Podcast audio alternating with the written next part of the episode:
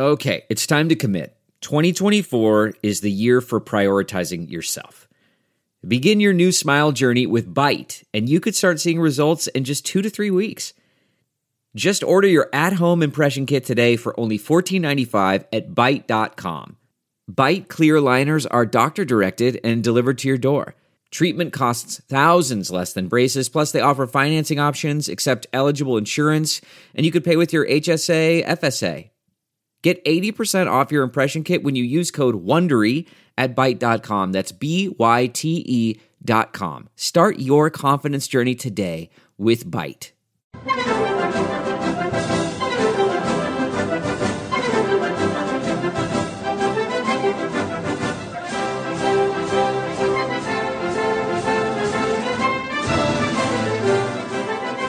Hello, ladies and gentlemen.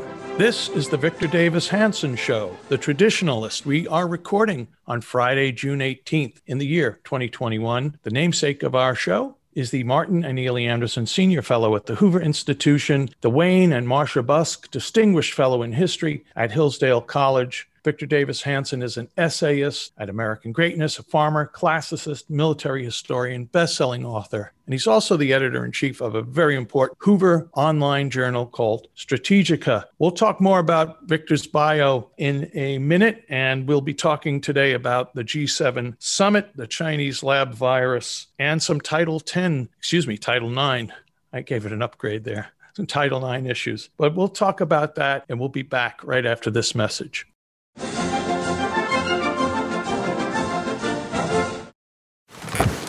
The comfort of your favorite seat is now your comfy car selling command center, thanks to Carvana. It doesn't get any better than this. Your favorite seat's the best spot in the house. Make it even better by entering your license plate or VIN and getting a real offer in minutes.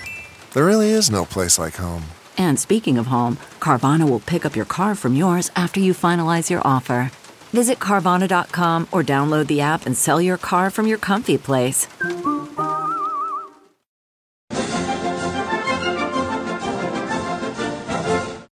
Folks, welcome back to The Traditionalist, one of the three uh, podcasts that Victor Davis Hanson is now doing. The other, well, one of the others is The Classicist, and the other other is The Culturalist. But today we're, we're talking on The Traditionalist. Victor, welcome. We're recording two days before what used to be called Father's Day. I have a feeling our friends on the left might translate this into impregnating Person's Day. I don't know. Mother's Day is gone because they're birthing people. So I don't know what we'll call fathers, but I hope by the time people listening to this, I hope they will have had a good one, whatever you want to call it. Victor, let's start today talking about the G7 summit. And there are three, I'd like to break this into three areas that we can discuss separately. One is the summit itself, the meetings of the heads of states and your take on it. The second is the specific meeting between Joe Biden and Vladimir Putin. Was it a mistake to meet with him? Was there was a winner, a loser in that? And then the third thing is related. For the, the initial meeting of the G7 were the finance ministers and Janet Yellen, the Treasury Secretary of the United States, and her scheme to create a global tax, minimum tax on corporations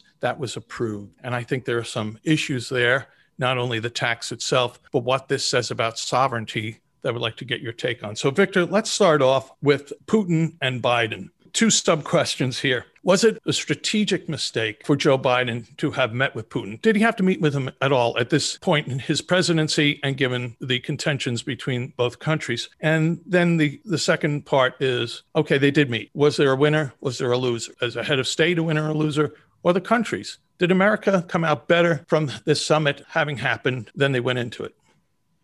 Well, they, they came out worse, but he's the president of the United States. So when there are questions about his cognitive and physical material health, and so he had to meet Putin. And of course, the Europeans wanted him to meet Putin because they wanted him to appease Putin and they wanted him to overlook deals such as the Nord Stream gas for Russia. So he did that. And then Putin being Putin, he made some very effective propaganda points. He said, Don't lecture us on human rights. You had the Capitol insurrection. You shot Ashli Babbitt. You have BLM. You've had riots in the streets. Your police shoot unarmed blacks. And basically, he said, We're not doing anything here that you don't do yourself. So, in some sense, he was acting as if he was a Russian hacker, just as hackers went after the pipeline and the meat packing process and said, Well, you know what? You don't like meat and you don't like pipelines, or what's the big deal? You gave us these talking points. It's your own pathologies that we're just reading about in your newspapers. So, don't lecture us. So, that was very effective. And Biden had a brain freeze and he snapped at reporters. He looked frail. He sort of wants, he has that Joe from Scranton tough guy image, but it doesn't work well at 78. Yeah. And so I think also Putin was just, he just went back and looked at the films of the Anchorage Chinese mini summit in March. And he said, you know what? You just go in there and you tell this American administration all of the pathologies that you're reading about from their own left and throw it back in their face, deny anything that you've done wrong, and then threaten them that if they have sanctions, there's going to be penalties. And it worked. Europeans are delighted because they don't want to confront Putin. Well, Victor, about the summit itself, the, the core of the summit is the annual meeting of these heads of state. Do you have any take on it? Was it just same old, same old? Well, of a, a benefit to America this time, or again, mm-hmm. like with Putin, does America come out of this particular summit worse off? Very briefly, they have this image of themselves, the EU and the G7 are the worst of the EU. If I can say that, the most sanctimonious and condescending. Right. They're Britain and France and Italy and Germany.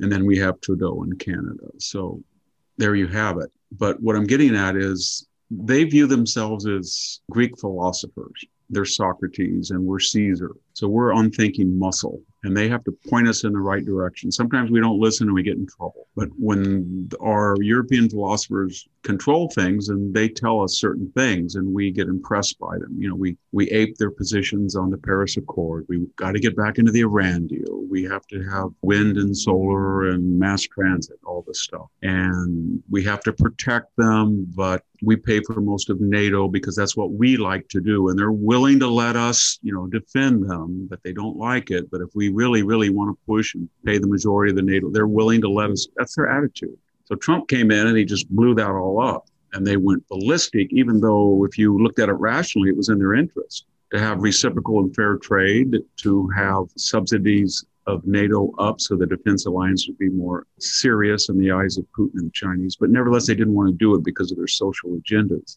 And now Biden came over and basically said, I'm going to outleft all of you. I want a global tax.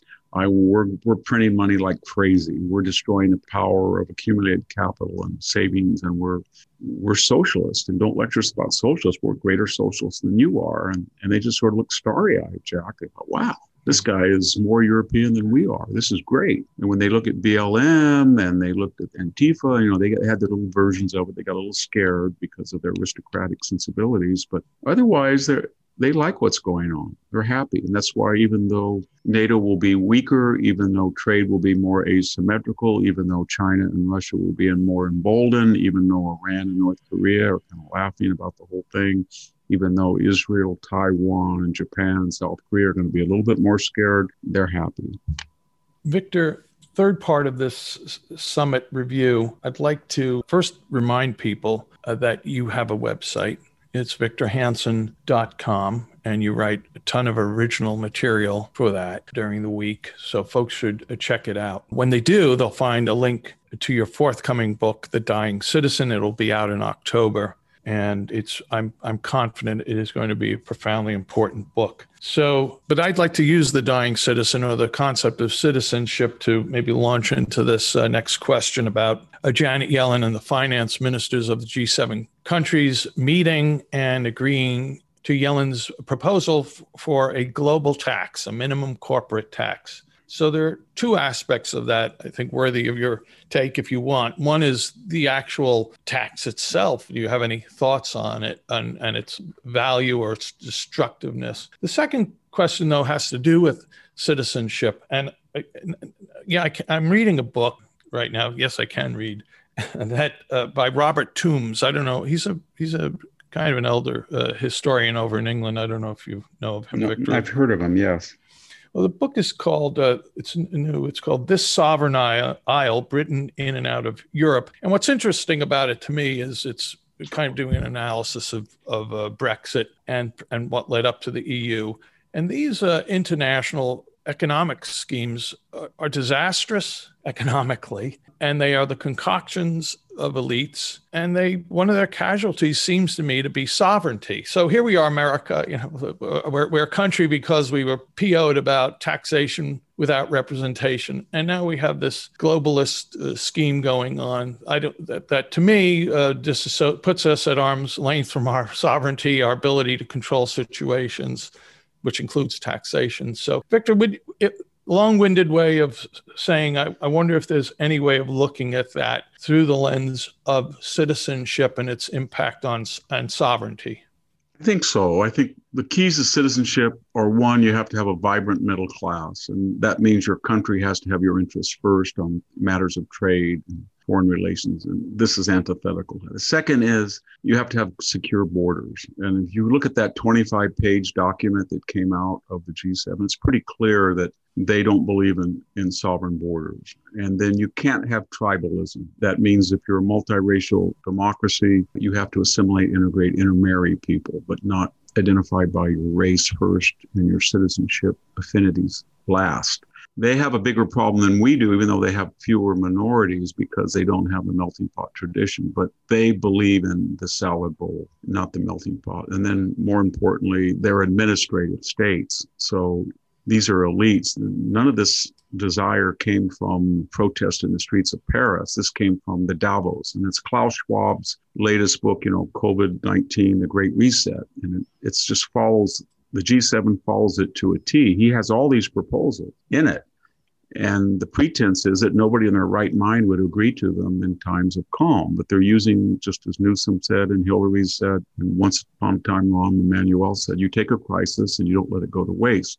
So this is based on the fear. And then, of course, they're global citizens. They don't believe you owe your first allegiance to people that live within your borders, which of course don't exist. And they're always changing things. They always they don't believe that a constitution can read human nature in 1789 forever. They think that it has to be constantly updated to the latest trends. So yeah, that that's what's behind it. And think of what this global taxation, it's telling Ireland that it's traditionally poor. Well, you're not going to undercut us by offering uh, Google or Apple or Facebook or Exxon a 12% or 14.5% tax rate. No, no. We're going to punish you if you don't charge them 15%.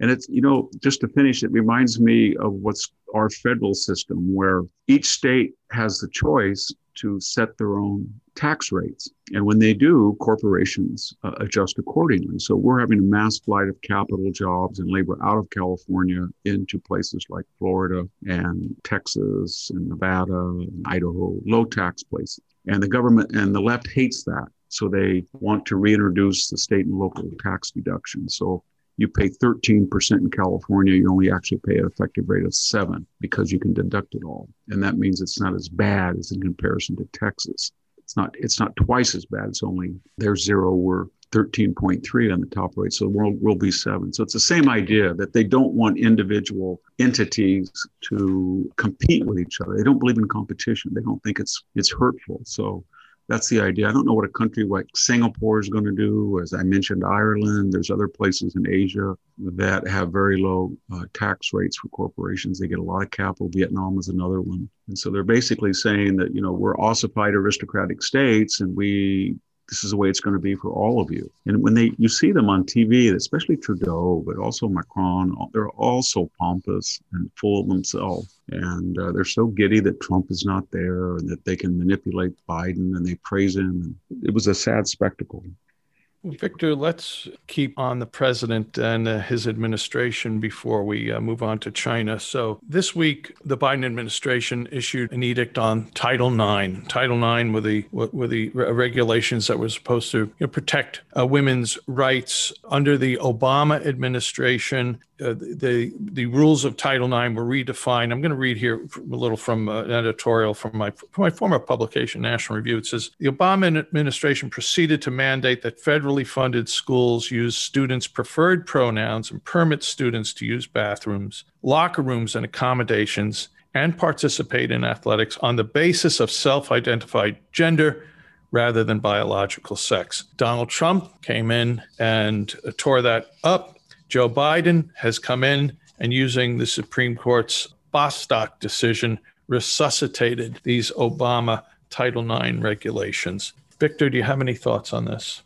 This is an idea that came into trendy American thinking in the 80s with the importation of French postmodernists. They weren't new, they were adopted it from Germans in the Frankfurt School, Nietzsche, Hegel. But the point is, it's relativist. Michel Foucault, Lacan, Derrida. And they basically said that society makes artificial distinctions, and they're artificial. They're not based on reality, which there is no reality. It's just whatever one person's own point of view happens to be of it. And so, law, custom, tradition, it's all just a farce. And they said the same thing about gender. Okay, but notice where they stop they say you if you have testicles and a phallus that doesn't make you male if you don't feel like you're male. We do have there's a you know gender dysphoria. There's people we call them transsexuals and they're all over Ro- roman literature transvestites uh, the attis poem by catullus. Attis is a tragic figure who gets in a bacchic frenzy and castrates himself because he thinks he wants to be a woman we read Petronius' Satyricon. There's people cross-dressing and acting as if they're women that are men and vice versa. So it's not a new phenomenon. Very small select group of population hormonally or neurologically feel they're in the wrong body. We all understand that. But nobody then thinks that this is a common phenomenon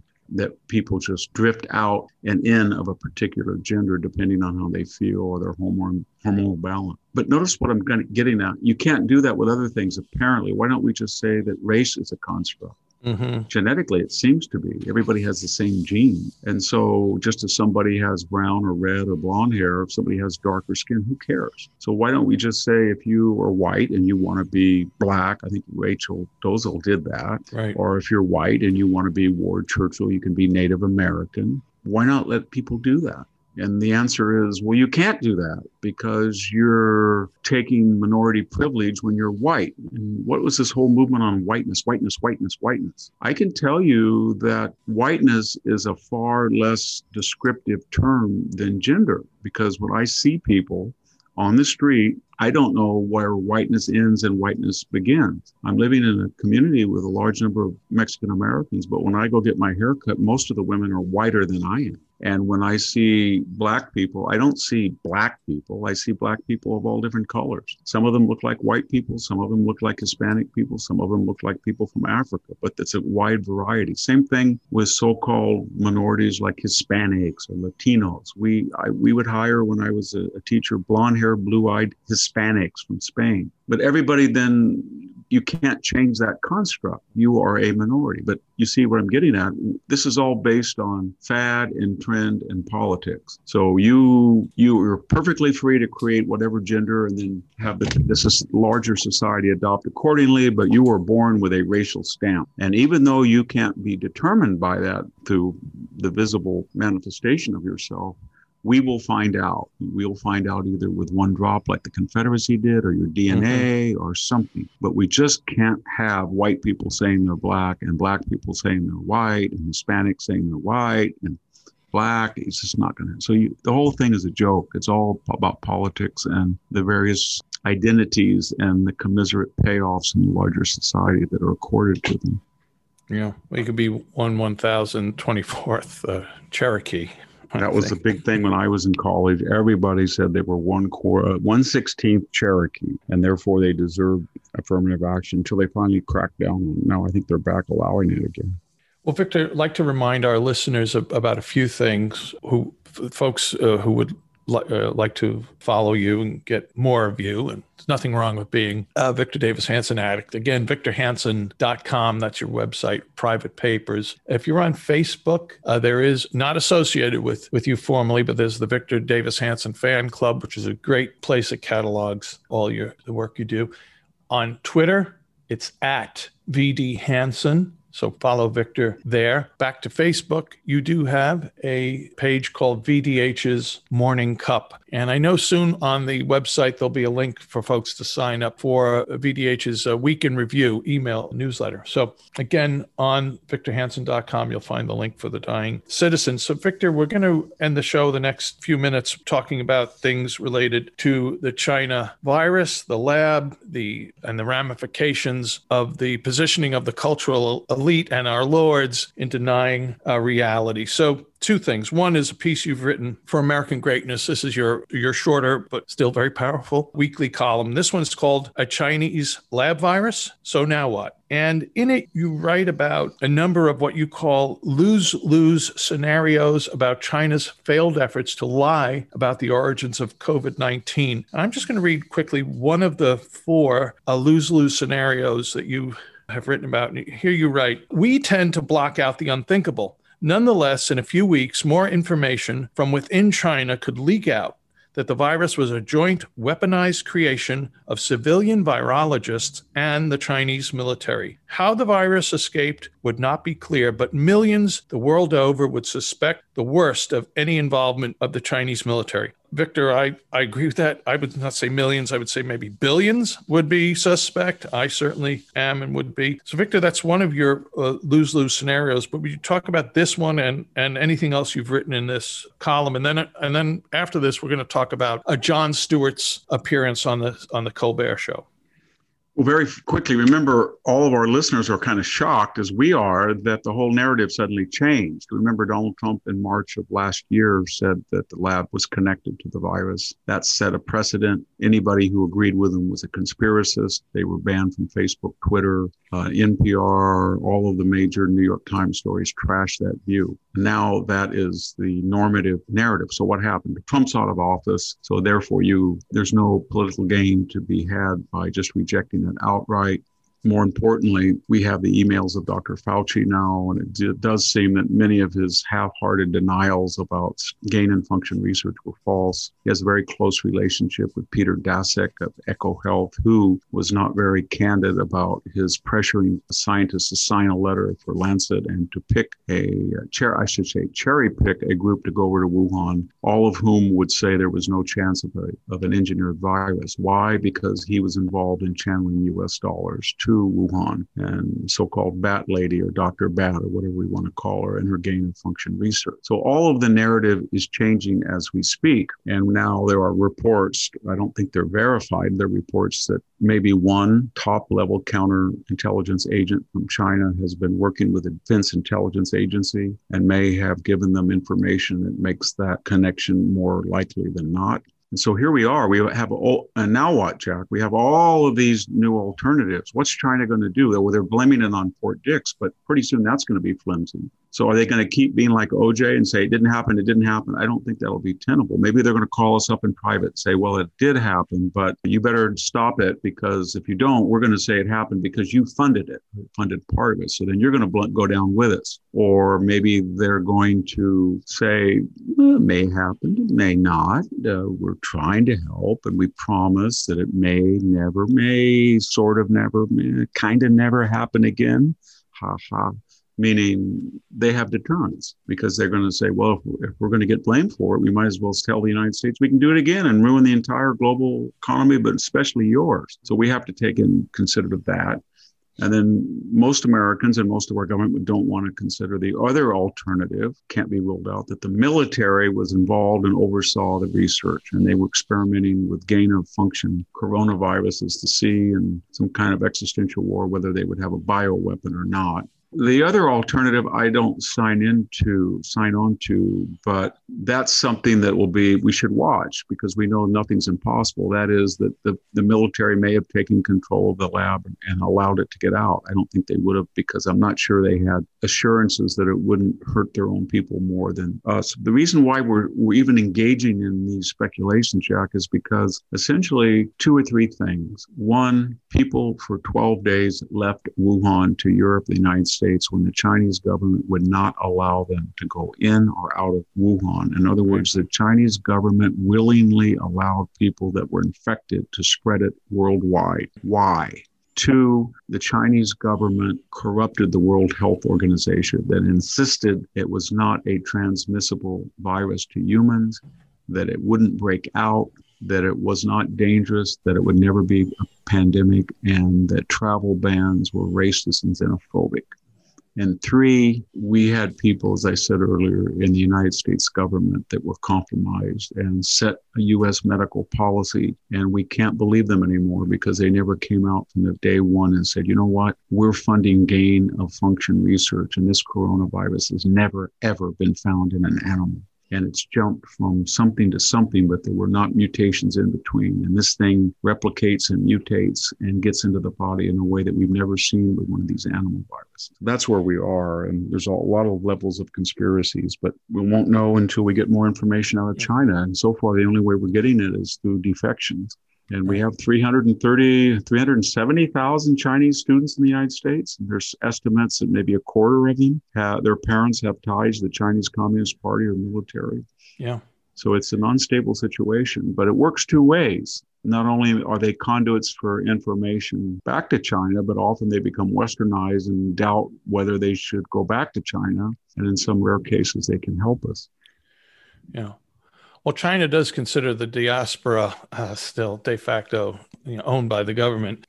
Victor, I, I didn't mention this. I, I sent it to you in an e- email when we were discussing the show, and I, I forgot to bring it up here, what we were going to talk about. But, you know, a nation that says you can only have one child and that engages in rampant forced abortions and forced sterilizations, and right now is engaged in some horrific culture of rape against the, the Uyghur women, has announced in the last couple of weeks that it's all one child policy, which became a two child policy about seven or eight years ago, is now a three child policy, which all points to China, which will do anything and has done anything, does have some massive problems that it's not on the horizon. I think it's in the middle of. Would you like to talk for a minute, or we can pass on and talk about another time, but about what China is facing on a demographic front?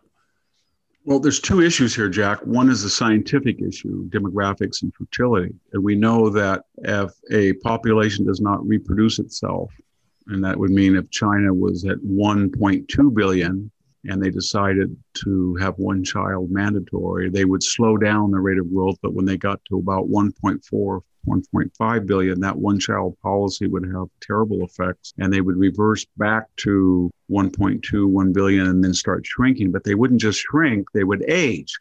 And that would mean the number of people who provide taxation to take care of the older number of increasing older people would not be sufficient. One is shrinking and one is growing. And that's the same problems all Westerns have. So China understands that for economic reasons, uh, and we're in a new age of technology, it needs more people, at least 2.1 to replace its population. More importantly, they've looked at the West and they see enormous problems in the West, and they call this Westernism, the Western disease. And that means that when you have an affluent and leisure population under free market capitalism and you know personal freedom for a variety of reasons, emancipation of women, all these good things that we count on, then people do the following: they get married not at 21 or 19, they get married at 29, 20. I think the average age now is 29, mm-hmm. and the first child is not at 23, it's all gone all the way up to 31 or 32. And what happens is you get a period of prolonged adolescence.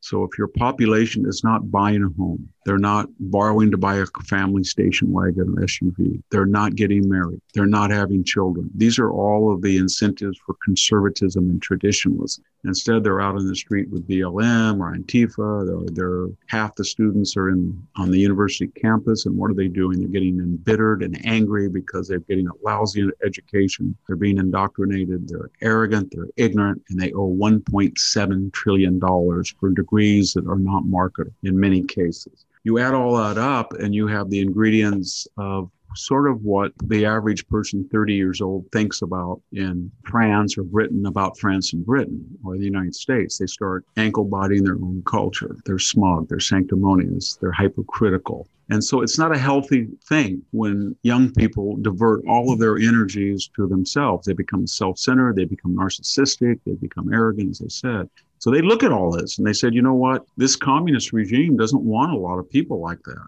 because they'll start to do they'll start to see China the way Americans see America, and that's not strategically or economically, socially, politically, culturally uh, tenable. And so I think they're going to lift off the ban, and people. I don't think they're going to have three, four, five, six as they used to. It's not an agrarian society anymore, and women mm-hmm. emancipated, as I said, and So I think they're thinking, well, we can get up to 2.7 or 8, uh, 1.7 or 1.8 billion people with no problem now in a high technological society, and this will be much better for us. So I think yeah. that's what something we'll see. Well, Victor, let's uh, stick on uh, China and, and, end the show uh, back on the, the, Wuhan lab and the culture. And politics is downstream from culture. One of the avatars of our cultures, the comedian Jon Stewart, who this week went on Stephen Colbert's late night show. He was um, royally treated as he as he came in, and I I think he shocked a lot of people. Uh, I'm particularly, I'm not necessarily a fan, um, but he shocked a lot of people with his take on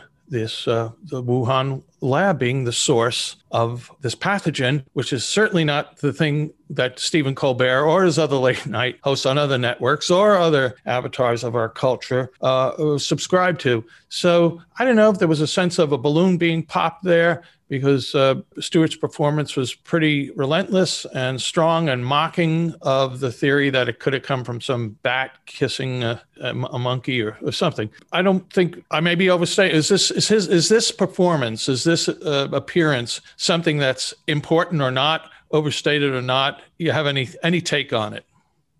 Yeah, I think it is important. It's sort of com- comedy's version of Joseph Welch, the Army counsel, saying to McCarthy during an Army hearing when he held up a piece of paper and said, I have the names of 200 non. He said, Have you no decency, sir? And so it kind of shattered the illusions that McCarthy was a serious and sober investigator. And there was communism in the State Department, but not of this, the hysterical sort that he said. Okay, so when he says this, it did a couple of things. First, it said to other comedians, we can't exist any longer if you self censor yourself. Comedy, since the age of Aristophanes, is obscene, it's mocking, it makes fun of people who are powerful and pretentious. But if we have to pull our punches or adjudicate what we say based on race, class, gender, we're, we do not have a, anything to do. We're just Soviet Union comics or we're Third Reich comics that perform for the apparat. Mm-hmm. So I'm warning you, is what he's saying to them, that we won't be in business. Look at Stephen Colbert. He's not funny. He's not. And then say, the other thing he did was it was sort of a Allison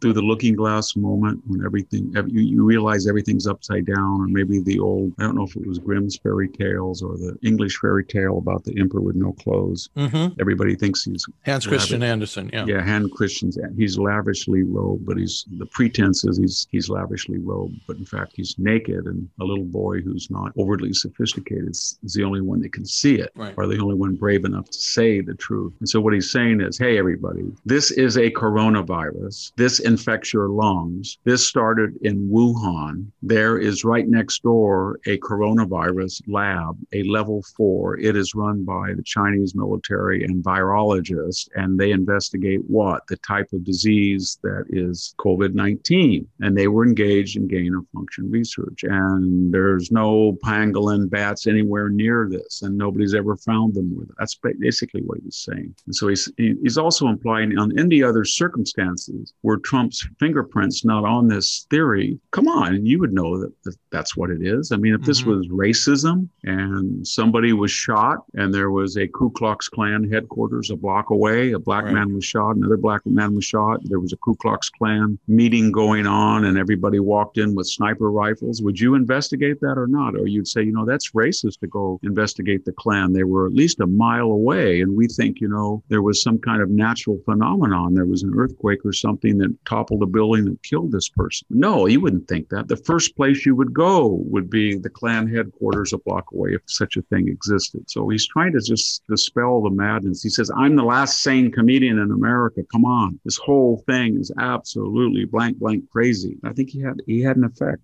Well, Victor, uh, thanks for sharing all your insight and wisdom today, as you've done the last few weeks, as you've done for, oh, well, for the last few decades, but last few weeks on this new podcast, the Victor Davis Hanson Show. I want to remind our listeners that there are, it's the show is an umbrella of three sub shows. One's the traditionalist, which we talk a little bit about politics. The, then there's the classicist, where we talk about more cultural matters. And then there's the culturalist, which though talks about academic matters. And that's just started with the great Sami Winc. So we encourage our listeners to listen to all of them. You can listen on Just the News. That's the platform where we are now uh, located. The Victor Davis Hanson Show is located. You can also subscribe at iTunes, Stitcher, Google Play, or any of the other podcast platforms that you're familiar with and you use regularly. Uh, by the way, I'm Jack Fowler. I'm the former publisher of National Review. I'm the director of the Center for Civil Society at American Philanthropic, and I'm, I'm the man lucky enough to be able to talk to Victor twice a week about various matters. So we thank our listeners for doing that, listening. We encourage you to please do check out victorhanson.com, and we'll be back next week uh, having celebrated what used to be called Father's Day on um, the Victor Davis Hanson Show, The Traditionalist. Thank you, Victor. Thank you, and thank you, everybody, for listening in.